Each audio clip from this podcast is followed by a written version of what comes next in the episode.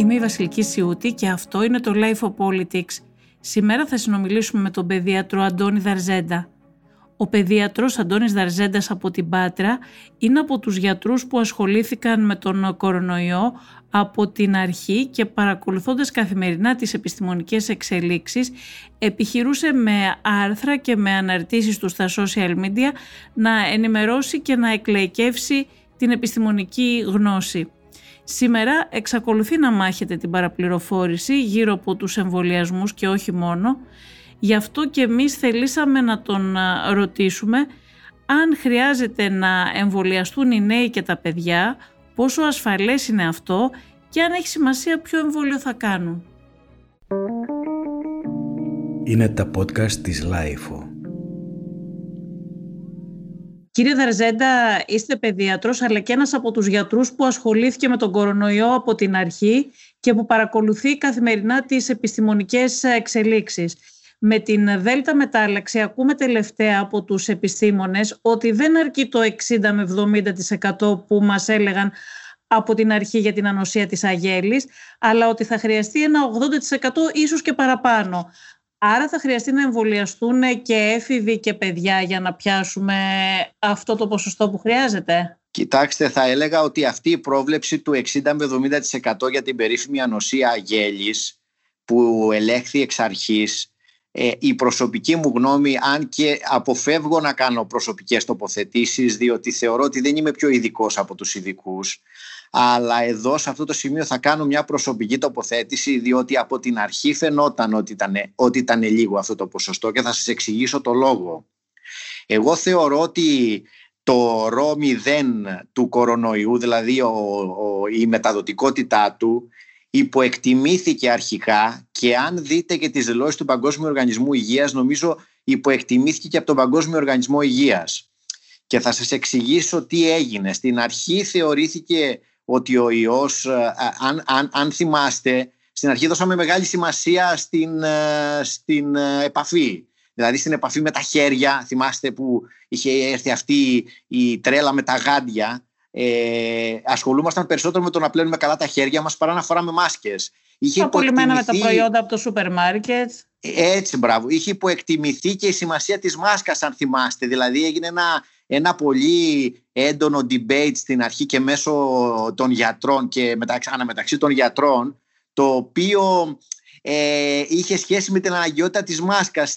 Αν θυμάστε είχαν γίνει δηλώσεις και από επίσημα χείλη η μάσκα ίσως είναι πρόβλημα. Ναι, ναι, ναι, η μάσκα μπορεί να προστατεύει ναι. αλλά μπορεί να κάνει και κακό. Ε, και αυτό, ε, αυτό το debate να ξέρετε δεν ήταν αποκλειστικά ελληνικό. Δηλαδή αν δείτε και τις δηλώσεις του κυρίου Φάουτσι στην Αμερική που είναι ο ας πούμε η σημαία μας των γιατρών εναντίον των, ε, της ε, πανδημίας και των ιών αυτών. Ακριβώς τα ίδια είχε πει και ο κύριος Φάουτσι, ε, ο οποίος είναι ένας από τους πλέον ειδικούς του κόσμου. Δηλαδή αυτό το debate είχε προχωρήσει και στην ιατρική κοινότητα και έχει υποεκτιμηθεί η σημασία της μάσκας.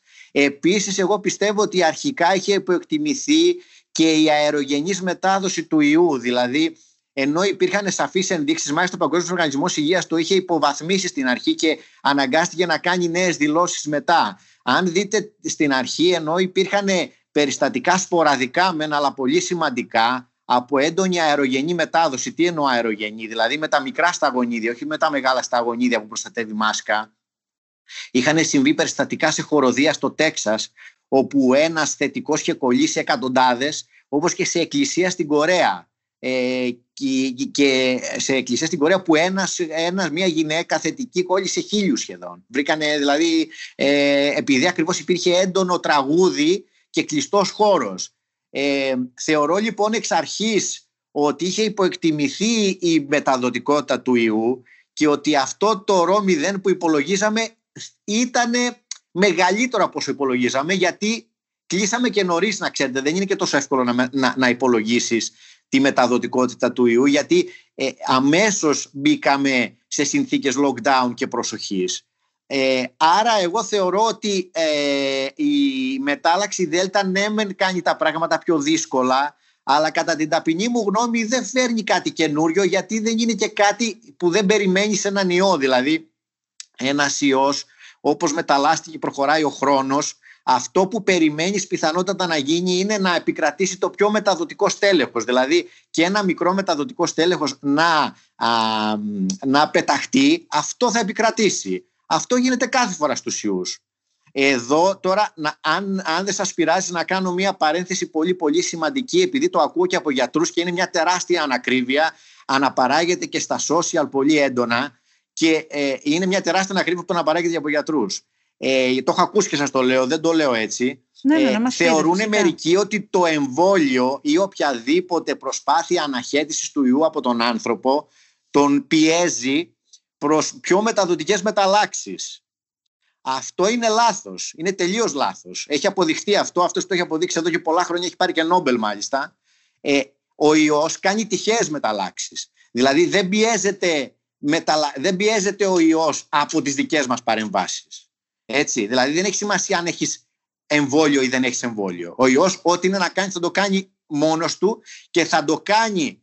Θα είναι τόσο πιθανότερο να μεταλλαχτεί προς ένα πιο μεταδοτικό στέλεχος, όσο περισσότερες λοιμώξεις κάνει. Δηλαδή, το εμβόλιο και οποιαδήποτε προσπάθεια ή τα lockdown και οποιαδήποτε προσπάθεια περιορισμού του ιού ουσιαστικά κάνουν το αντίθετο. Δηλαδή, επειδή κάνει, κάνεις, κάνεις λιγότερους πολλαπλασιασμούς ο, ιούς, ο ιός λιγότερα άτομα, ουσιαστικά έχει λιγότερες ευκαιρίες να μεταλλαχτεί.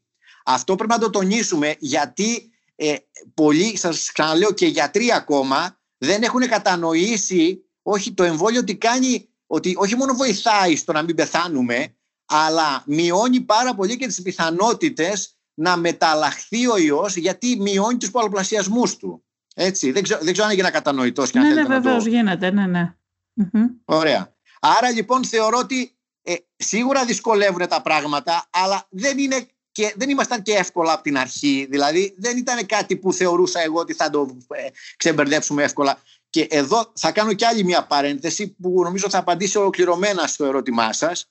Το σημαντικό είναι να εμβολιαστούμε ε, και είναι ότι ο ιός ε, αυτός καθ' αυτός ε, θα, βρει λιγότερους, θα βρει λιγότερους ανθρώπους στο, στο να κυκλοφορήσει και να μεταλλαχτεί. Αυτό θα μας βοηθήσει να τελειώσουμε την πανδημία. Όμως, εξ αρχής, θα κάνω εδώ τη μεγάλη παρένθεση, οι, οι ολόγοι έλεγαν ότι ο ιός δεν θα εξαφανιστεί πιθανότατα από τη γη. Δηλαδή ο ιός ήρθε για να μείνει. Δεν είναι σαν τους άλλους ιούς, ο Σάρσο 1 ή ο ΜΕΡΣ του 2013 που κάνανε ε, ο Σάρσο 1 έκανε μεγάλη έτσι, εξάπλωση στην Άπο Ανατολή αλλά ευτυχώς δεν ήρθε ποτέ στην Ευρώπη και εμείς το περάσαμε ανέμακτα να το πω έτσι αλλά ε, σκότωσε αρκετούς εκεί. Και ο Μέρς μετά στη Μέση Ανατολή που ευτυχώς δεν βγήκε παρά έξω γιατί ήταν πολύ θανατηφόρος και σκότωσε τους ξενιστές του. Αυτός ο ιός ήρθε για να μείνει. Η αίσθησή μου, η δική μου, αλλά και των περισσότερων ιολόγων ειδικών σε αυτό, είναι ότι δεν θα είναι ένας ιός που θα τον ξεχάσουμε. Πιθανότατα θα κυκλοφορεί ανάμεσά μας, αλλά θα κυκλοφορεί ήπια. Έτσι. Θα, κάποιος θα τους σκοτώνει, όπως το κάνουν και άλλοι ε, οι αναπνευστικού, αναπνευστικού, άλλοι κορονοϊοί, οι της γρήπης που σκοτώνουν μερικούς ευπαθείς συμπολίτες μας δυστυχώς. Αλλά θα είναι εδώ. Θα είναι μεταξύ μας. Και ποια είναι η διαφορά, γιατί αυτός ο ιός ήρθε για να μείνει και οι άλλοι ή έφυγαν; Ναι, λοιπόν, ακούστε να δείτε. Αυτός ο κορονοϊός σε σχέση με τους άλλους κορονοϊούς που είχαν περάσει από τα ζώα, από τον SARS-1 και τον, τον MERS, που ήταν και αυτός κορονοϊός, έχει την εξής σημαντική διαφορά και γι' αυτό και εξαπλώθηκε. Οι άλλοι κορονοϊοί καταρχάς ήταν πολύ πιο θανατηφόροι. Ένας πολύ θανατηφόρος ιός σκοτώνει τους ξενιστές του. Άρα ουσιαστικά αυτοκτονεί. Αυτό είναι το ένα. Το δεύτερο είναι ότι οι προηγούμενοι κορονοϊοί, εκτός από πολύ θανατηφόροι, είχαν το εξής καλό θα το πω. Ναι με θανατηφόροι αλλά καλό. Μεταδίδονταν μόνο όταν έδιναν συμπτώματα. Δηλαδή, μόλις ξεκι... αρχή άρχισε η μετάδοση του ιού στους, ε, στον άλλο άνθρωπο, μόλις ο φορέας του είχε συμπτώματα. Είχε δηλαδή πυρετό και βήχα. Οπότε ήταν εύκολο να απομονώσεις τον ε, φορέα του ιού. Και γι' αυτό ουσιαστικά μπορέσαμε τότε να εξαφανίσουμε τις επιδημίες. Μπορέσαμε, κυρίως η Άπο Ανατολή του τράβηξε το ζόρι τότε, ιδίως το SARS-1 και γι' αυτό είχε και το know-how και ήταν έτοιμη. Δηλαδή η Ταϊβάν ήταν έτοιμη, η Κορέα ήταν έτοιμη γιατί είχαν περάσει, είχαν περάσει ένα-δύο πολύ άσχημες ε, περιόδους αυτοί και μάλιστα με, με πολύ μεγάλη βήθηση του ΑΕΠ τους. Δηλαδή αυτό που βλέπουμε εμείς τώρα ας πούμε, το είχαν περάσει αυτοί πριν από αρκετά χρόνια. Ε, ήταν προετοιμασμένοι, είχαν και το know-how έτσι και γι' αυτό τα έχουν πάει και πολύ καλύτερα. Και βέβαια ο άλλος λόγος που τα έχουν πάει πολύ καλύτερα είναι η κουλτούρα που έχουν ως λαός. Έτσι. Αλλά αυτό, αυτοί ήταν οι κύριοι λόγοι που με τους άλλους κορονοϊούς τη γλιτώσαμε εμείς και πήγε ανέμακτα το πράγμα εδώ στη Δύση. Ε, αυτός ο ιός λοιπόν ήρθε για να μείνει γιατί είναι ασυμπτωματικό σε πολύ μεγάλο ποσοστό και μεταδίδεται επίσης χωρίς να έχει ο άλλος κανένα σύμπτωμα. Μπορεί να του μεταδώσει. Έχει λοιπόν αυτά τα, τα ιδιαίτερα χαρακτηριστικά. Να πάμε στο ερώτημα που σας έκανα στην αρχή όμως κύριε Δαρζέντα. Θα χρειαστεί να εμβολιαστούν λοιπόν για να πιάσουμε το ποσοστό που χρειαζόμαστε για την ανοσία της αγέλης. Θα χρειαστεί να εμβολιαστούν και οι έφηβοι και τα παιδιά; Ναι, ε, έτσι, έτσι φαίνεται, αλλά το θέμα είναι, κοιτάξτε να δείτε, οι έφηβοι και τα παιδιά θα εμβολιαστούν, αν θα εμβολιαστούν, γιατί θα υπάρχει όφελος από τον εμβολιασμό τους. Προς το παρόν, όπως μετριώνται τα πράγματα, φαίνεται ότι υπάρχει όφελος από τον εμβολιασμό τους. Έτσι. Ε, ήδη το CDC έχει κάνει, α, έχει βγάλει τα στοιχεία για φέτος που έδειξε ότι ο κορονοϊός στα παιδιά παρότι τα σχολεία ήταν κλειστά έκανε μια νοσηρότητα και μια θνητότητα η οποία είναι περίπου διπλάσια με τριπλάσια της γρήπης για την οποία φυσικά το Αμερικάνικο CDC ε, γρήπη ε, προτείνει πλήρη εμβολιασμό και των παιδιών. Έτσι. Άρα λοιπόν με αυτή τη λογική ο εμβολιασμός στα παιδιά έχει όφελος. Έχει όφελος. Ε, αν θυμάστε το έχω γράψει, ουσιαστικά το έχω γράψει εδώ και αρκετές εβδομάδες και ευτυχώς επιβεβαιώθηκα από τα στοιχεία, τα δικά του στοιχεία βέβαια χρησιμοποίησα, αλλά μετά από δύο μέρες ακριβώς έκανε επίσημη δήλωση το CDC που, που είπε ακριβώς αυτά τα πράγματα ε, ότι ο εμβολιασμός στα παιδιά φαίνεται ότι έχει όφελος και ότι είναι σημαντικό αίτιο νοσηρότητας και αθνητότητας ο κορονοϊός και θα πρέπει να το δούμε με αυτό το πρίσμα. Ε, εγώ περιμένω τις επίσημες ανακοινώσεις. Εδώ υπάρχει η Εθνική Επιτροπή Εμβολιασμού που παίρνει αποφάσεις για αυτά. Ε, δεν θέλω να προτρέξω, αλλά εδώ θα ήθελα πάλι να πω το εξής, ότι υπό το πρίσμα ότι ο ιός θα μείνει η λέξη σε εισαγωγικά νοσία γέλης αποκτάει άλλη σημασία. Δηλαδή με τον ιό όπως σας είπα φαίνεται ότι θα ζήσουμε μαζί του. Δεν είναι ότι θα τον εξοντώσουμε τελείως. Δηλαδή θα, θα, θα σούρνεται ανάμεσά μας να το πω έτσι. Άρα αυτό που θέλω να πω είναι ότι ο, θα έχουμε κρούσματα ενδεχομένως κάθε χειμώνα που είναι η εποχική κατανομή του κορονοϊού που επιβεβαιώνεται κάθε χρόνο από ό,τι βλέπουμε, άρα ουσιαστικά έτσι θα πάει και στο μέλλον.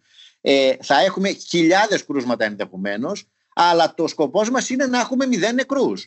Κάθε χειμώνα και τα παιδιά στους παιδικούς σταθμούς και τα παιδιά στα σχολεία και οι ενήλικες στις δουλειές τους και οι γέροι στα γεροκομεία έχουν οι ογενείς λοιμώξεις που μεταδίδονται από τον ένα στον άλλον με τον βήχα, με τα πτύελα, με τον τρόπο που ξέρουμε με τις, αναπνευστικές λοιμώξεις του αναπνευστικού γίνεται. Έτσι. Αλλά δεν έχουμε, να το πω έτσι, χιλιάδες νεκρούς πιστεύω έτσι θα πάνε οι επόμενες χρονιές. Έτσι θα πάει και ο ιός αυτός. Αυτός είναι ο σκοπός μας με όπλο τον εμβολιασμό κυρίως και ενδεχομένως αν έρθει κάποιο φάρμακο. Κύριε Δερζέντα, πέρα από τους ε, ενήλικες που παραμένουν επιφυλακτικοί και δεν εμβολιάζονται ακόμα, υπάρχουν και εκείνοι, το έχω προσέξει, ε, κάποιοι μεσήλικες ας πούμε για παράδειγμα που εμβολιάζονται αλλά έχουν δισταγμούς να εμβολιάσουν τα παιδιά τους. Και μιλάω κυρίως για εφήβους και νεαρά άτομα μετεφηβική ηλικία. Στην Ελλάδα θεωρούμε παιδιά, θεωρούν οι μεσήλικοι γονείς και τους 20 και τους 25 για να μην πω και μεγαλύτερες ηλικίες. Και πολύ ε, μεγαλύτερες. Προχθές ναι. που είχα πάει να. Προχθές που είχα πάει να εμβολιάσω την κόρη μου, βλέπω ένα 45χρονο και του λέει ο security που ήταν μπροστά, ήταν γνωστή. Μάλλον του λέει πώς από εδώ εσύ, του λέει για εμβολιασμό. Του λέει ήρθα και θα με σκότωνε η μάνα μου, του λέει. Δεν γινόταν αλλιώς. Ε, οπότε, ναι. οπότε όπως, όπως καταλαβαίνετε εδώ είναι οι ανήλικοι στην Ελλάδα ξεπερνάνε το, το, το 18 πλάς ας πούμε, πάμε λοιπόν, πιο ψηλά. Γι αυτό, ε, λοιπόν, κοιτάξτε θέλω, η αλήθεια είναι ότι είναι αυτό χαρακτηριστικό ναι. των, των μεσογειακών χωρών. Ε, ναι. και είναι ένα χαρακτηριστικό που εάν δεν κάναμε έγκαιρο lockdown πέρυσι θα έδινε πολλές πολλές χιλιάδες νεκρών, κυρία ναι, Δηλαδή, τι εννοώ; Μένουν με τους γονείς τους, εννοείται Έτσι, μπράβο. Δεν είναι μόνο τι μένουν με τους γονείς μας. Εδώ στην επαρχία, 30, στο, ναι. στο σημείο που έχω εγώ ιατρείο, το βλέπεις πολύ έντονα αυτό. σω το έχετε και στην Αθήνα, ίσως λιγότερο. Αλλά εδώ το έχουμε πάρα πολύ στην επαρχία. Υπάρχουν υπάρχουν πολυκατοικίες ολόκληρες που μένουν, ολόκληρες οικογένειες τριών γενεών να καταλάβετε. Δηλαδή είναι τα παιδιά, οι γονείς, οι γονείς των γονιών και ο ένας προσέχει τον άλλον. Δηλαδή ο, ο γιος μπορεί να προσέχει τη μάνα να αρρωστήσει, η μάνα προσέχει τα παιδιά του, του, του γιου ή της κόρης. Καταλαβαίνετε ότι αυτό κάνει μια διαγενειακή ας πούμε επαφή η οποία είναι ό,τι πρέπει για τον κορονοϊό για να ανέβει προς τα πάνω ας πούμε, για και φωτιά που στη χώρα μας δηλαδή. είναι πολύ έντονη ενώ για παράδειγμα σε άλλες χώρες όπως ε, σε άλλες χώρες Έτσι, του στη Βορρά Σουηδία ας πούμε από που δεν 18 κάνανε χρόνια τα lockdown. παιδιά φεύγουν από τα Έτσι σπίτια ακριβώς, τους. ναι. έτσι ακριβώς, έτσι ακριβώς. Όχι μόνο φεύγουν, δεν υπάρχει αυτό το πράγμα. Όχι μόνο μένουν μόνα τους, γιατί εδώ και μόνος σου να μένεις, η μάνα σου να θα είναι στον απάνω όροφο, ας πούμε. Και ο Ναι, πα, ή θα έρθει να πατέρας σου της το τάπερ. στον από πάνω όροφο. ε, ε, είναι, ε, εμείς έχουμε το ιδανικό και όλη η Μεσόγειος, αλλά ιδίως εμείς έχουμε το ιδανικό, ας πούμε, την ε, κοινωνική διαστρωμάτωση για να φουντώσει ο κορονοϊός στους ανεμβολίαστου. Δηλαδή είναι φοβερό. Α, Για το μεταξύ, οι οικογένειες συνηθίζουν να είναι συνολικά ανεμβολίαστε. Δηλαδή, αν δεν εμβολιαστεί ε, ο παππούς, δεν θα εμβολιαστεί κανένας από κάτω, γιατί είναι συνολικά ας πούμε, κατά του εμβολιασμού ή έτσι, λίγο δίστροποι με τον εμβολιασμό. Καταλαβαίνετε αυτό- τι μπορεί να σημαίνει αυτό. Μα ε, και όλες πάρα πολλά κρούσματα ε, ηλικιωμένων και μεσηλίκων που είδαμε ε, κολούσαν ακριβώς επειδή κάποιο νεότερο μέλος της οικογένειας, πολύ συχνά συνέβαινε αυτό, δηλαδή ένας 25χρονος ή ένας 30χρονος κολούσε τη μητέρα του ή τον πατέρα του. Πάρα πολλά κρούσματα ήταν ε, τέτοιες περιπτώσεις από αυτούς που Έτσι, έτσι. νοσηλεύτηκαν ενώ... Α, αυτό το pattern είναι παγκόσμιο, δε σε όλες τις μελέτες είναι. Δηλαδή το 50% των αυτών που φέρνουν την, ε, την ίο στο σπίτι είναι, είναι, είναι νέοι ενήλικες από 18 μέχρι 30 ετών. Είναι το pattern είναι σταθερό δηλαδή. Θέλω λοιπόν να σας ρωτήσω, επειδή η πλατφόρμα δεν έχει ανοίξει ακόμα για τα ανήλικα άτομα, έχει ανοίξει όμως για τους 18 και πάνω και επειδή όπως είπαμε στην ελληνική οικογένεια ο 18χρονος και ο 20 ο 20χρονος θεωρείται παιδί. Ε, βλέπουμε λοιπόν αρκετούς εμ, ενήλικες, γονείς, μεσήλικες μάλλον, οι οποίοι εμβολιάζονται οι ίδιοι, αλλά έχουν δισταγμό να παροτρύνουν τα παιδιά τους να εμβολιαστούν και αυτά. Ίσως επειδή μετρώντας οι ίδιοι το ρίσκο που έχουν από το να νοσήσουν με κορονοϊό θεωρούν ότι είναι μεγαλύτερο από το όποιο ρίσκο μπορεί να υπάρχει, αυτό το πολύ μικρό έτσι όπως έχει αποδειχθεί από τις ε, επιστημονικές μελέτες ε, ως συνέπεια από, τον, από το εμβόλιο, θεωρούν ότι είναι υπέρ τους το να εμβολιαστούν. Ωστόσο, επειδή οι νέοι δεν νοσούν κυρίως σοβαρά ή νοσούν συμπτωματικά οι περισσότεροι, θεωρούν, το βλέπουμε και στους νέους δηλαδή να είναι πιο επιφυλακτικοί. Βλέπετε ότι τα ποσοστά δεν είναι πολύ μεγάλα όσων πηγαίνουν να κλείσουν ραντεβού και να εμβολιαστούν, αλλά και οι γονείς ακόμα να έχουν επιφύλαξη, οι ίδιοι να εμβολιάζονται και για το παιδί τους να έχουν επιφύλαξη. Πόσο σοβαρές είναι αυτές οι επιφυλάξεις για τους 18χρονους, για τους 20χρονους, μάλλον πόσο βάσιμες είναι, θα ήθελα να σας ρωτήσω. Κοιτάξτε να δείτε, ε, ε, κοιτάξτε, να δείτε, είναι, είναι λογικό σε έναν πληθυσμό που κινδυνεύει λίγο από τον κορονοϊό να είσαι διστακτικός να κάνεις ένα εμβόλιο. Αυτή τη στιγμή όμως πρέπει να τονίσω ότι έχουμε, έχουμε εξαιρετικά ασφαλή εμβόλια ε, και μιλάω για τα mRNA για τους νέους. Έτσι, για τους ε, ε, μεγαλύτερους είναι εξίσου ε, ασφαλή και το AstraZeneca άνω των 60 και τα mRNA εμβόλια και της Johnson Johnson είναι, είναι, είναι όλα εξαιρετικά ασφαλή με ελάχιστες παρενέργειες και, και εξαιρετική αποτελεσματικότητα. Αλλά αυτή τη στιγμή έχουμε για τους νέους εξαιρετικά ασφαλή εμβόλια που είναι τα mRNA εμβόλια τα οποία ε, εάν εφαρμοστούν έχει βέβαια μια αυξημένη επίπτωση ε, μυοκαρδίτιδας κυρίως σε νέους άντρες τα mRNA εμβόλια ωστόσο πρέπει να πούμε ότι όλες αυτές οι περιπτώσεις είναι αυτοϊόμενες έτσι, και ουσιαστικά δεν είναι θανατηφόρες να το πω έτσι, δεν είναι βαριές. Έχει υπολογιστεί από τους ε, Αμερικάνους ότι για όλες οι ηλικιακές ομάδες ε, και για άρενες 12 με 17 ετών ότι ένα εκατομμύριο εμβολιασμοί με τα mRNA εμβόλια σημαίνουν 5.700 λιγότερα κρούσματα, 71 εισαγωγές σε μεθ και δύο θάνατοι λιγότεροι. Γιατί και σε αυτές τις ηλικιακές ομάδες έχουμε θανάτους. Έτσι. Με, ας το πούμε και με την, στην, στη ζυγαριά αυτού του πράγματος από την άλλη μεριά βάζουμε γύρω στις 50 περιπτώσεις μυοκαρδίτιδας αυτοϊόμενης. Δηλαδή ακόμα και οι ηλικιακές ομάδες αυτές ε, έχουν, έχουν άμεσο όφελος. Έχουν άμεσο όφελος. Ε, πιστεύω ότι σιγά σιγά ναι. θα έρθουν οι, οι φόβοι ε, θεωρώ ότι οι νέοι ενήλικες πρέπει και αυτοί να εμβολιαστούν ε, πρώτον για τη δική τους ασφάλεια γιατί είναι ένα εμβόλιο που ουσιαστικά βοηθάει και τους ίδιους να μην νοσήσουν σοβαρά γιατί σας λέω και σε αυτές τις ηλικίες έχουμε σοβαρά, σοβαρές νοσήσεις και αλλά και COVID πολύ δεν σημαντικό έχουμε σε αυτές τις Ορίστε. Και long COVID δεν έχουμε και ναι, ναι, βέβαια, βέβαια. Ε, αυτόν δεν τον έβαλα μέσα, αλλά το long COVID είναι τεράστιο τεράστιο πρόβλημα υγείας. Η, η Μεγάλη Βρετανία που έχει, είχε κύματα μεγάλα το έχει μετρήσει και είναι, είναι πολύ μεγάλα τα ποσοστά και πολύ ανησυχητικά. Αλλά ο νέος θα εμβολιαστεί βέβαια και για τον εαυτό του, το ξανατονίζω, αλλά θα εμβολιαστεί γιατί θα βοηθήσει και τον παππού του ή τη γιαγιά του ή ακόμα και τον πατέρα του. Θα μου πείτε, άμα είναι εμβολιασμένος ο πατέρας του, παππού του, η γιαγιά του, τι πρόβλημα ναι. έχει. Βεβαίως, ε, πιθανότατα δεν θα έχει πρόβλημα, αλλά θα σας εξηγήσω όμως τι γίνεται ο παππούς του ας πούμε ε, εμβολιάστηκε, εμβολιάστηκε. Αλλά αν είναι 80 plus μπορεί να μην έχει κάνει καλά, καλή ανοσία. Ε, μπορεί ένας 80 plus άνθρωπος ή ακόμα και ένας 50 plus άνθρωπος, ένας πατέρας, μια μάνα να, να μπει σε ανασοκαταστολή ενώ ήταν καλά να παρουσιάσει ένα καρκίνο ή ένα αιματολογικό νόσημα. Οπότε αυτός ναι, μεν έχει εμβολιαστεί, ναι, μεν έχει αντισώματα, αλλά θα μπει σε ανασοκαταστολή. Δεν ξέρω με καταλαβαίνετε. Ναι, ναι, Οπότε ναι, γύρω-γύρω πρέπει να έχει ένα δίχτυ ασφαλείας αυτός ο άνθρωπος. Αν δεν έχει δίχτυ ασφαλείας το γιο του, την κόρη του, το, το φίλο της, το φίλο του, τότε αν εκτεθεί, ο εμβολιασμός δεν θα τον βοηθήσει. Έτσι. Και αυτούς ακριβώς πρέπει να καταλάβουμε ότι προστατεύουμε με το λεγόμενο, με αυτή το λεγόμενο ανοσία γέλης. Δηλαδή προστατεύουμε την έγκυο γυναίκα, που έχουν, έχουν παρουσιαστεί, ας πούμε, που δεν έχει εμβολιαστεί ακόμα, που έχουν παρουσιαστεί ε, αποβολές μετά από COVID, ε, δηλαδή ένα έμβριο έχασε τη ζωή του. Ε, προστατεύουμε το, το παιδί με λευκαιμία, προστατεύουμε τον ε, νεαρό με αματολογικό νόσημα, με καρδιοπάθεια σοβαρή που μπορεί να μην το πιασε καλά το εμβόλιο, τον παππού που μπορεί και αυτός να έχει ένα νόσημα ή μια σοβαρή νόσο και να μην έκανε τα αντισώματα που έπρεπε. Έτσι, είναι, είναι αλυσίδα όλα αυτά. Αυτό πρέπει να καταλάβουμε. Κύριε Δαρζέντα, βλέπουμε κάποιους, για να αναφερθούμε και σε αυτό, ότι υπάρχουν ακόμα επιφυλάξεις. Θυμόσαστε, είχαν κυκλοφορήσει στην αρχή και μέσα στα social media.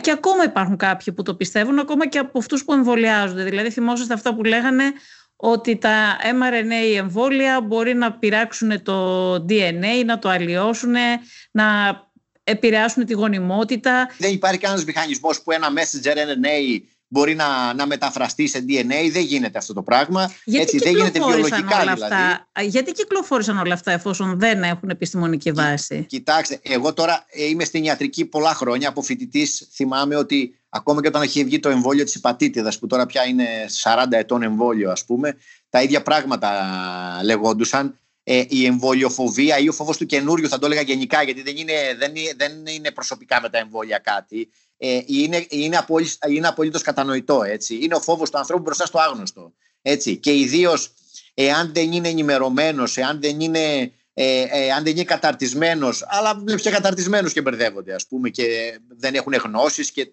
και λένε διάφορα ε, ε συνωμοσιολογικά. Βλέπεις γιατρούς να λένε ανακρίβειες ε, ενώ δεν γνωρίζουν ας πούμε, κάτι για τα εμβόλια, αντί να, αντί να, σιωπά, αντί να σιωπήσουν, προτιμάνε να πούνε την παρόλα τους, να το πω έτσι. έτσι ε, εγώ θεωρώ ότι είναι, είναι φυσιολογικό, ε, φυσιολογική πτυχή του ανθρώπινου νου έτσι, και της ανθρώπινης συμπεριφοράς σε αυτό. Δεν τη βλέπω σόν και καλά με εχθρότητα. Προσπαθώ να, είμαι, να εξηγήσω ε, προσπαθώ να εξηγήσω καταρχάς ότι το εμβόλιο δεν μπορεί και θέλω να το, να το, θέλω να το καταλάβει καλά ο κόσμος που μας ακούει το εμβόλιο δεν μπορεί να έχει μακροπρόθεσμες συνέπειες. Όλες οι υποτιθέμενες ας πούμε παρενέργειες, side effects του εμβολίου, αν θα συμβούν, θα συμβούν τη στιγμή και λίγες μέρες μετά από τη δράση του. Το εμβόλιο κάνει δράση τις πρώτες μέρες αφού του εγχυθεί στον οργανισμό.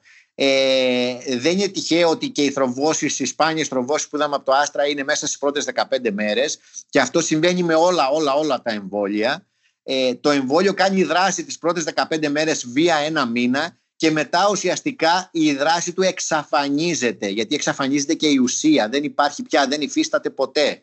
Έτσι.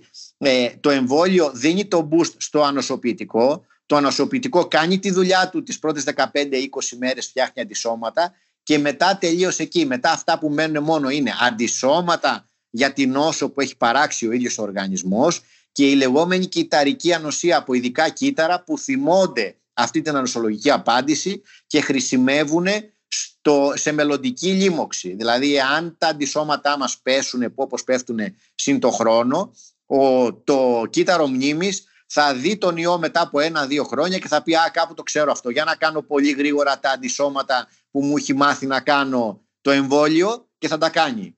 Άρα λοιπόν δεν υπάρχουν μακροπρόθεσμες συνέπειες όχι μόνο σε αυτό το εμβόλιο, σε κανένα εμβόλιο, διότι βιολογικά είναι αδύνατο πρώτον και δεύτερον το έχουμε μετρήσει και σε άλλα εμβόλια. Δεν υπάρχουν μακροπρόθεσμες συνέπειες των εμβολίων.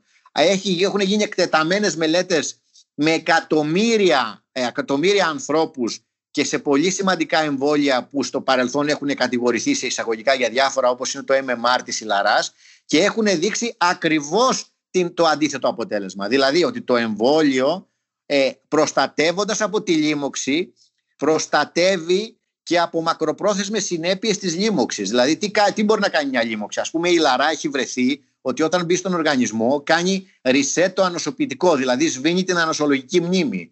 Ε, δηλαδή ουσιαστικά κάνει τα κύτταρα μνήμης που έχουν μνήμη από διάφορες ασθένειες, τα σβήνει τελείως. Και όταν έρθει ένα μικρόβιο ξανά, ο οργανισμός δεν το θυμάται. Και είναι ουσιαστικά απροστάτευτος. Και αυτό μπορεί να το κάνει ένας ιός όταν μπει στον οργανισμό.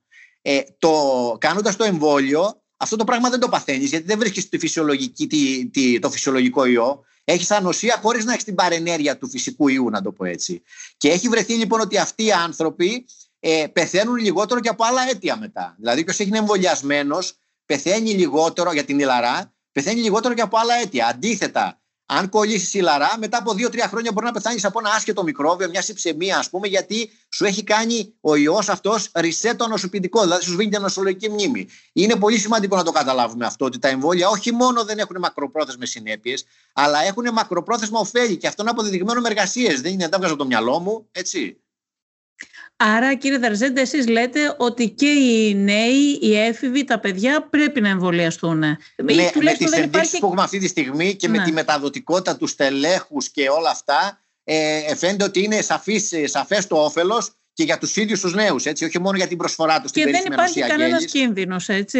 Δεν υπάρχει, δεν υπάρχει κίνδυνος, όχι. Δεν υπάρχει κίνδυνος ούτε, ούτε πιθανότητα θρόμβος, ας πούμε, που είδαμε στο Άστρα Ζένεκα που ε, που τέλος πάντων αφορούσε κυρίως νέους, αλλά αυτό είναι μια, ε, κυρίως σαραντάρες γυναίκες, αλλά αυτό είναι μια μεγάλη, αυτή δεν νομίζω αφορά αυτή τη... Εσείς τα εμβολιάζατε, δηλαδή τα παιδιά σας; Ναι, ναι, βέβαια, βέβαια. Καλά, τα παιδιά μου είναι άνω των 20, αλλά, αλλά σαφέστα θα το πρότεινα. Ναι, τουλάχιστον για τους εφήβους. Οι νέοι 18 με 20 ετών, οι φοιτητές για παράδειγμα, έχουν χάσει δύο χρόνια, όχι απλώς δύο χρόνια από τη ζωή τους, δύο χρόνια από την φοιτητική ζωή τους, που είναι από τα πολύ σημαντικά χρόνια. Δηλαδή σκεφτείτε ότι τα παιδιά που πέρασαν πέρσι ε, και μάλλον αυτοί που πέρασαν πρόπερσι έχουν κάνει δύο χρονιές, δύο χρονιές φοιτητές, πρώτο και δεύτερο έτος, οι πρώτοι έχοντας πατήσει για δύο-τρεις μήνες στο πανεπιστήμιο και οι δεύτεροι αυτοί που πέρασαν πέρσι καθόλου. Δεν έχουν πάει στο πανεπιστήμιο καθόλου, δεν έχουν ζήσει καθόλου τη φοιτητική ζωή. Τώρα έχουμε μια τρίτη σειρά που θα περάσει φέτος στο Πανεπιστήμιο και Πώς θα λειτουργήσει το Πανεπιστήμιο, ακόμα δεν έχει ανοίξει. Δεν δέχεται ακόμα τους φοιτητές, δεν μπαίνουν στα αμφιθέατρα να κάνουν μαθήματα. Αν δεν εμβολιαστούν οι 18άριδε, 19άριδε, 20άριδε, όσο είναι αυτές οι ηλικίες, πάλι φέτος θα χαθεί αυτή η χρονιά. Πώς αλλιώς μπορεί να ανοίξει το Πανεπιστήμιο και να δεχτεί τους φοιτητές; Το Πανεπιστήμιο δεν μπορεί να ανοίξει αλλιώς. Πρέπει να εμβολιαστούν οι φοιτητές. Στην Αμερική, ήδη τα μεγάλα πανεπιστήμια για το Ivy League, από ό,τι είδα, έχει βγάλει ανακοινώσεις ότι εμβολιαστείτε, αλλιώς δεν μπαίνετε. Είναι σαφές. Εδώ ολόκληρος Ολυμπιακός είπε ότι θα, θα μπάζουν μόνο εμβολιασμένους στο γήπεδο. Δηλαδή, νομίζω ότι είναι κάτι που και τα πανεπιστήμια πρέπει να το κάνουν. Αν, αν κάποιος θέλει να μπει σε αμφιθέατρο και σε, ή σε εργαστήριο, πρέπει να εμβολιαστεί. Άλλος τρόπος δεν υπάρχει. Έτσι, δεν, τα εργαστήρια αφορούν, αφορούν λιγότερους και εκεί ίσως να υπάρξει κάτι άλλο. Αλλά λέμε για τα πανεπιστήμια στην Ελλάδα, στα αμφιθέατρα που είναι, ξέρετε, 200 και 300 και 500. Ναι, ε, βέβαια, αυτό είναι εσωτερικό, είναι εσωτερικό πράγμα των ε, πανεπιστημίων, αλλά εγώ άλλη λύση δεν βλέπω από το να εμβολιαστούν ε, μαζικά. Επειδή δεν έχει πει κάτι η Επιτροπή ακόμα και επειδή. Η Επιτροπή έχει πει είσαστε 18 συνεμβολιαστείτε. Δεν νομίζω ότι θα πει κάτι άλλο. Το, τα υπόλοιπα αφορούν αποκλειστικά τα πανεπιστήμια. Ναι, τα δεν πανεπιστήμια μας... δεν ξέρω δεν αν είναι πρόθυμα ακόμα... δεν να υποχρεώσουν τους φοιτητές τους να εμβολιαστούν. Άρα δεν ξέρω, πραγματικά. Ε, εμένα η γνώμη μου είναι ότι πρέπει να εμβολιαστούν όλοι οι 18χρονοι, 18άριδε, 19άριδε, 20άριδε. Τα δικά μου τα παιδιά είναι φοιτητές πανεπιστημίου. Ε, εμβολιάστηκαν και τα δύο. Η κόρη μου, ο γιος μου έκανε το Johnson Johnson, το μονοδοσικό. Η κόρη μου έκανε ένα, μια δόση Pfizer και είναι να τελειώσει τώρα τις επόμενες μέρες. Και σκεφτείτε ότι αυτά τα παιδιά έχουν, νομίζω ίσως είναι οι μεγαλύτεροι χαμένοι της, ε, της πανδημίας. Ε, εγώ θα έλεγα ότι οι μεγαλύτεροι χαμένοι είναι, είναι οι πρώτες τάξεις του δημοτικού νομίζω. Αυτές είναι, αυτή, αυτή είναι η μεγαλύτερη χαμένη γιατί είναι και αυτή στη βασική εκπαίδευση. Του δημοτικού πήγανε λίγο σχολείο όμως ενώ οι φοιτητές δεν πήγανε καθόλου. Τους, ναι. Ναι, έχετε δίκιο, έχετε δίκιο. Τέλος πάντων, είναι πολύ. Ε, δεν ξέρω, δεν μπορώ να το βάλω τώρα στη Πάντως, οι νέοι είναι σίγουρα από τους μεγαλύτερους χαμένους, γιατί έχουν χάσει ναι. ε, εμπειρίες και διαδικασίες που. Σίγουρα, ναι, ναι, έχετε δίκιο, ναι. Ένας φοιτητής που είναι τέσσερα χρόνια στο πανεπιστήμιο, αν χάσει τα δύο, τα τρία, είναι πάρα πολύ σημαντική. Είναι αλήθεια και αυτό, ναι. Είναι αλήθεια. Και σας ρώτησα, επειδή δεν έχουμε ακούσει ακόμα κάτι, δεν έχουμε ακούσει. Αυτό πρέπει, να, αυτό πρέπει να, να, να μεριμνήσει τα πανεπιστήμια τι άλλο να ακούσουμε; Δηλαδή η Επιτροπή τι να πει, ας πούμε, πηγαίνετε με το ζόρι, εμβολιαστείτε, ούτε μπορεί να πάρει από το χέρι κάποιον να τον εμβολιάσει έναν έναν. Ναι. Είναι ανοιχτά τα, αυτή τη στιγμή, είναι μέσα στο καλοκαίρι, θα είναι ανοιχτά τα, τα εμβολιαστικά κέντρα. Ε, ε, η, η κόρη μου και ο γιος μου εμβολιαστήκαν ο γιος μου τέσσερις μέρες μετά το κλείσιμο του ραντεβού του, ε, 19-20 χρονών και η κόρη μου 22, ας πούμε, ε, εμβολιάστηκε δύο μέρες με το κλείσιμο του ραντεβού της. Είναι εκεί τα εμβόλια. Όλο το καλοκαίρι, από, ε, πιστεύω σε 15-20 μέρες από σήμερα, τα εμβολιαστικά κέντρα θα βαράνε μύγες, να το πω έτσι, με συγχωρείτε κιόλας. Έτσι, δηλαδή θα, δεν θα είναι τόσο μεγάλη η πίεση που θα υφίστανται. Θα μπορείς να μπεις σε ένα εμβολιαστικό κέντρο και να εμβολιαστείς με όποιο εμβόλιο θέλεις. Εκεί Γράψατε είναι ασπάνια παιδιά να εμβολιαστούν. Γράψατε κάτι λοιπόν πάνω σε αυτό ότι είναι πάρα πολύ άδικο. Αυτό το, το, το ερμηνεύω, δεν το γράψετε εσείς ακριβώς έτσι. Ότι είναι πολύ άδικο να συνεχιστεί η καραντίνα για όσους έχουν εμβολιαστεί. Και αυτό Α, ναι, βέβαια, βέβαια, βέβαια, είναι, άδικο, είναι, ένας τέτοιος, είναι, μια τέτοια περίπτωση και όχι μόνο στα πανεπιστήμια αλλά παντού. Δηλαδή να συνεχιστεί η καραντίνα, να μην συνεχιστεί κανονικά η ζωή, ενώ για όσους έχουν εμβολιαστεί θα μπορούσε Εννοείται, να... εννοείται, βεβαίως. Ιδίω για τα εργαστήρια, ας πούμε, θα μπορούσαν στα πανεπιστήμια να πούνε. Ε, κοιτάξτε, να δείτε, εργαστήριο θα έρχεται όποιος είναι εμβολιασμένος. Αν δεν είστε εμβολιασμένοι, δεν θα έρθετε για εργαστήριο. Έτσι, είναι απλά τα πράγματα. Ή στο, ή στο αμφιθέατρο, ας πούμε. Δεν μπορεί να 200 άτομα πει το ένας με τον άλλον ναι, και να μην είναι εμβολιασμένοι. Δεν γίνεται. Έτσι, πρέπει να, πρέπει να ξεκινήσουν τα μαθήματα τουλάχιστον για τους εμβολιασμένους. Να εμβολιαστούν και οι καθηγητές βέβαια των πανεπιστημίων. Έτσι, δεν μπορεί να κρύβονται πίσω από την πανδημία πια. Έτσι, πρέπει να ξεκινήσουν τα μαθήματα, να γίνει κανονική ροή και όλοι μας πρέπει να ξεκινήσουμε τις κανονικές μας ζωές. Αυτή τη στιγμή έχουμε ένα στέλεχος που είναι ναι, μεν πιο μεταδοτικό, αλλά δεν είναι πιο θανατηφόρο. Έτσι, και δεν μπορεί οι κοινωνίες κάθε φορά οι υπεύθυνοι ε, που στο κάτω-κάτω της γραφής πήραν και αυτοί τα ρίσκα τους κάνοντας ένα εμβόλιο. Έτσι δεν είναι. Το, ε, πήραν και αυτοί, είπαν, ε, υπερνικήσαν τους φόβους τους, υπερνικήσαν τις φοβίες τους, υπερνικήσαν τη, τη φυσιολογική, να το πω έτσι, ε, ε, άρνηση που έχεις μπροστά στο άγνωστο. Έτσι και είπαν ότι, οκ, θα πάω να το κάνω. Ε, δεν μπορεί αυτός πάλι να πληρώσει το, το μάρμαρο. Ε, απαιτεί, απαιτεί μια κανονική ζωή που του την πήρε πίσω ο ιός έκανε ό,τι έπρεπε και πρέπει να αφαιθεί ελεύθερος να, να ζήσει μια κοινωνική ζωή και να παράξει και να σταματήσει πια να έχει τις απώλειες των εισοδήματός του πάρα πολλοί άνθρωποι οι οποίοι καταστραφήκαν έτσι οικονομικά. Δηλαδή, ε, ξέρετε γύρω σας πολλούς, δεν ξέρω ενδεχομένως και στον κλάδο σας, ενδεχομένως και σε, σε πολλούς άλλους κλάδους, άνθρωποι που χάσανε τις δουλειές τους. Ε, ε, ε, ήταν μια τεράστια οικονομική καταστροφή αυτό. Ναι, είδα ότι γράψατε ότι είσαστε πολύ αντίθετος, παρότι από την αρχή ήσασταν από, τους, ε, από εκείνους που υπερασπίστηκαν το lockdown και την ναι. μάσκα και τα μέτρα.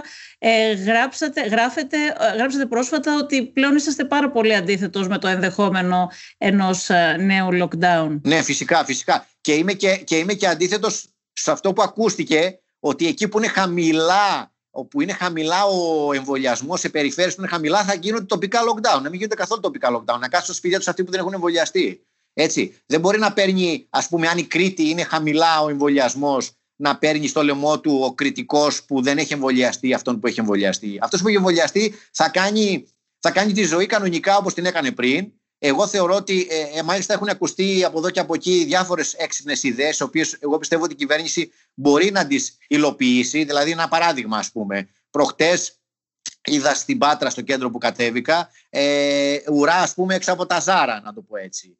Ε, ήταν γύρω στα, περιμένανε γύρω στα 20 άτομα. Ωραία. Θα μπορούσε, ας πούμε, να μπαίνει όποιος έχει εμβολιαστεί πλήρως ε, με το πιστοποιητικό εμβολιασμού του και οι άλλοι να περιμένουν στην ουρά να αδειάσει το μαγαζί. Δηλαδή να μην υπάρχει περιορισμός για τους εμβολιασμένους. Έτσι. Και μόλις αδειάσει το μαγαζί να μπαίνουν οι υπόλοιποι. Έτσι. Δεν μπορεί να... Αυτό δεν είναι κανένα προνόμιο για τον εμβολιασμένο. Ο εμβολιασμένος απλά ε, ε, με την πράξη του ουσιαστικά παίρνει πίσω τη ζωή του. Οι άλλοι αποφασίσαν να μην πάρουν πίσω τη ζωή τους. Έτσι. Αποφασίσαν να αφήσουν ένα ρίσκο να κολλήσουν τον συνάνθρωπό τους, να κολλήσουν οι ίδιοι και να κολλήσουν τον συνάνθρωπό τους. Για τους ίδιους όμως, αν δεν τους ενδιαφέρει, δεν μας ενδιαφέρει και εμάς.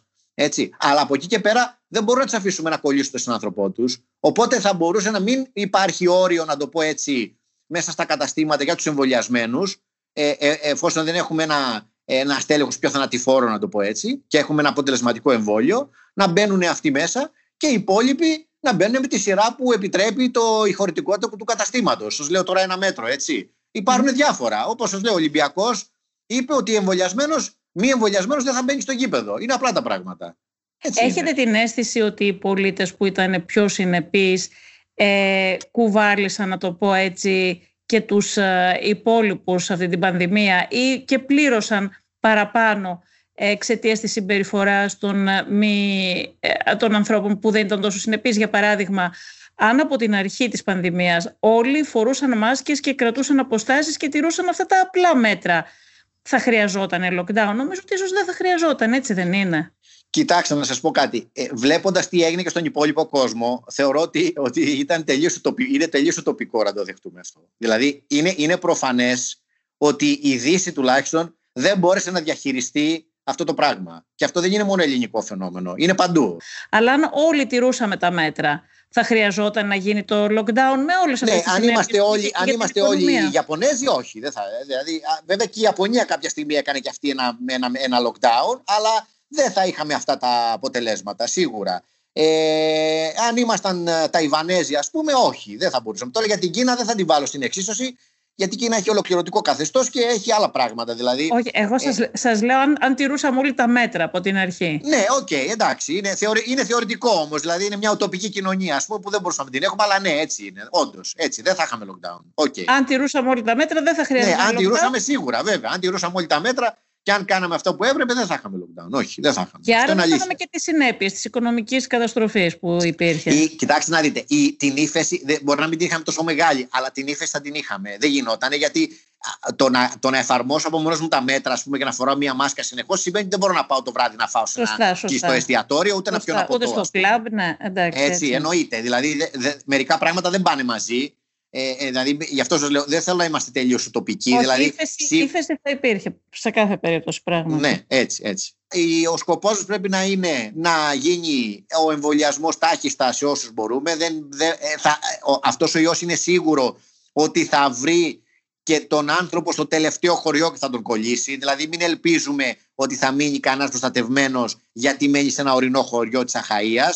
Ε, εδώ πήγε στο Άγιον Όρος και βρήκε τον Εφρέμ ας πούμε που είναι 10 καλογέρι μαζί ας πούμε και όχι παραπάνω. Δεν υπάρχει, ιδίως ένα πιο μεταδοτικό στέλεχος θα μεταδοθεί σαν τη φωτιά που καίει τα ξερά χόρτα δηλαδή. Έτσι. Αλλά έτσι κι αλλιώς και να είχαμε και το παλιά στελέχη, να το πω έτσι, που δεν ήταν σε υπο, υποτίθεται τόσο μεταδοτικά, το Α, variant και όλα αυτά.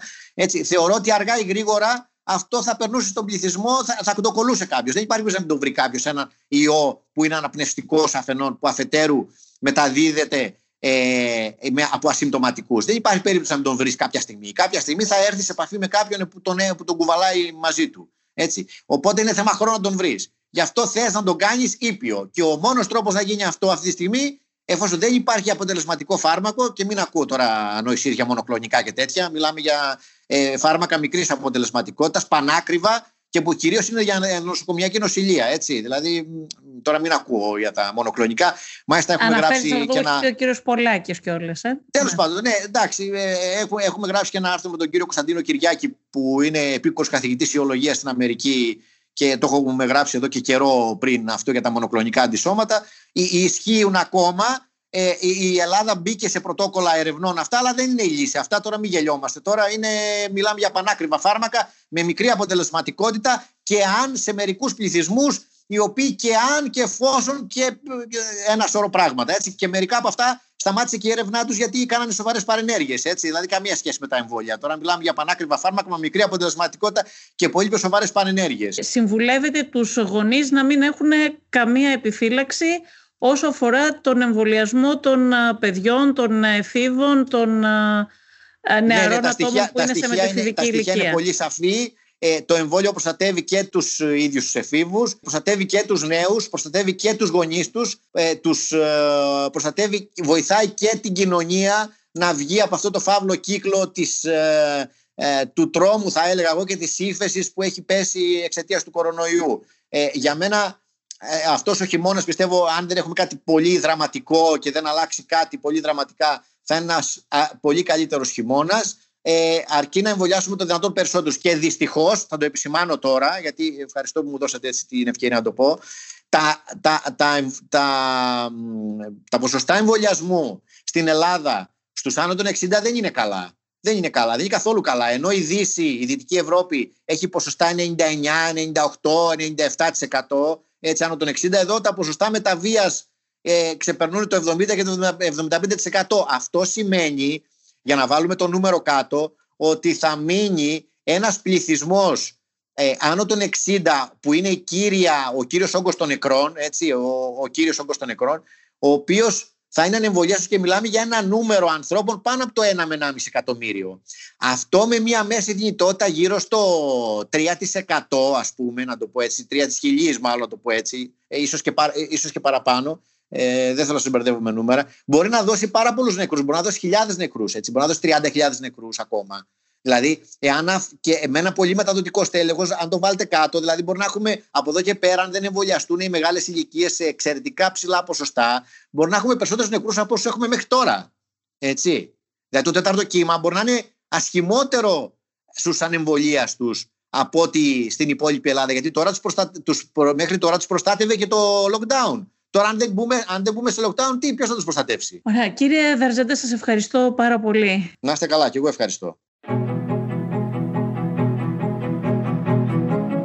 Ακούσατε το Life of Politics με τη Βασιλική Σιούτη. Σήμερα συνομιλήσαμε με τον παιδίατρο Αντώνη Δαρζέντα.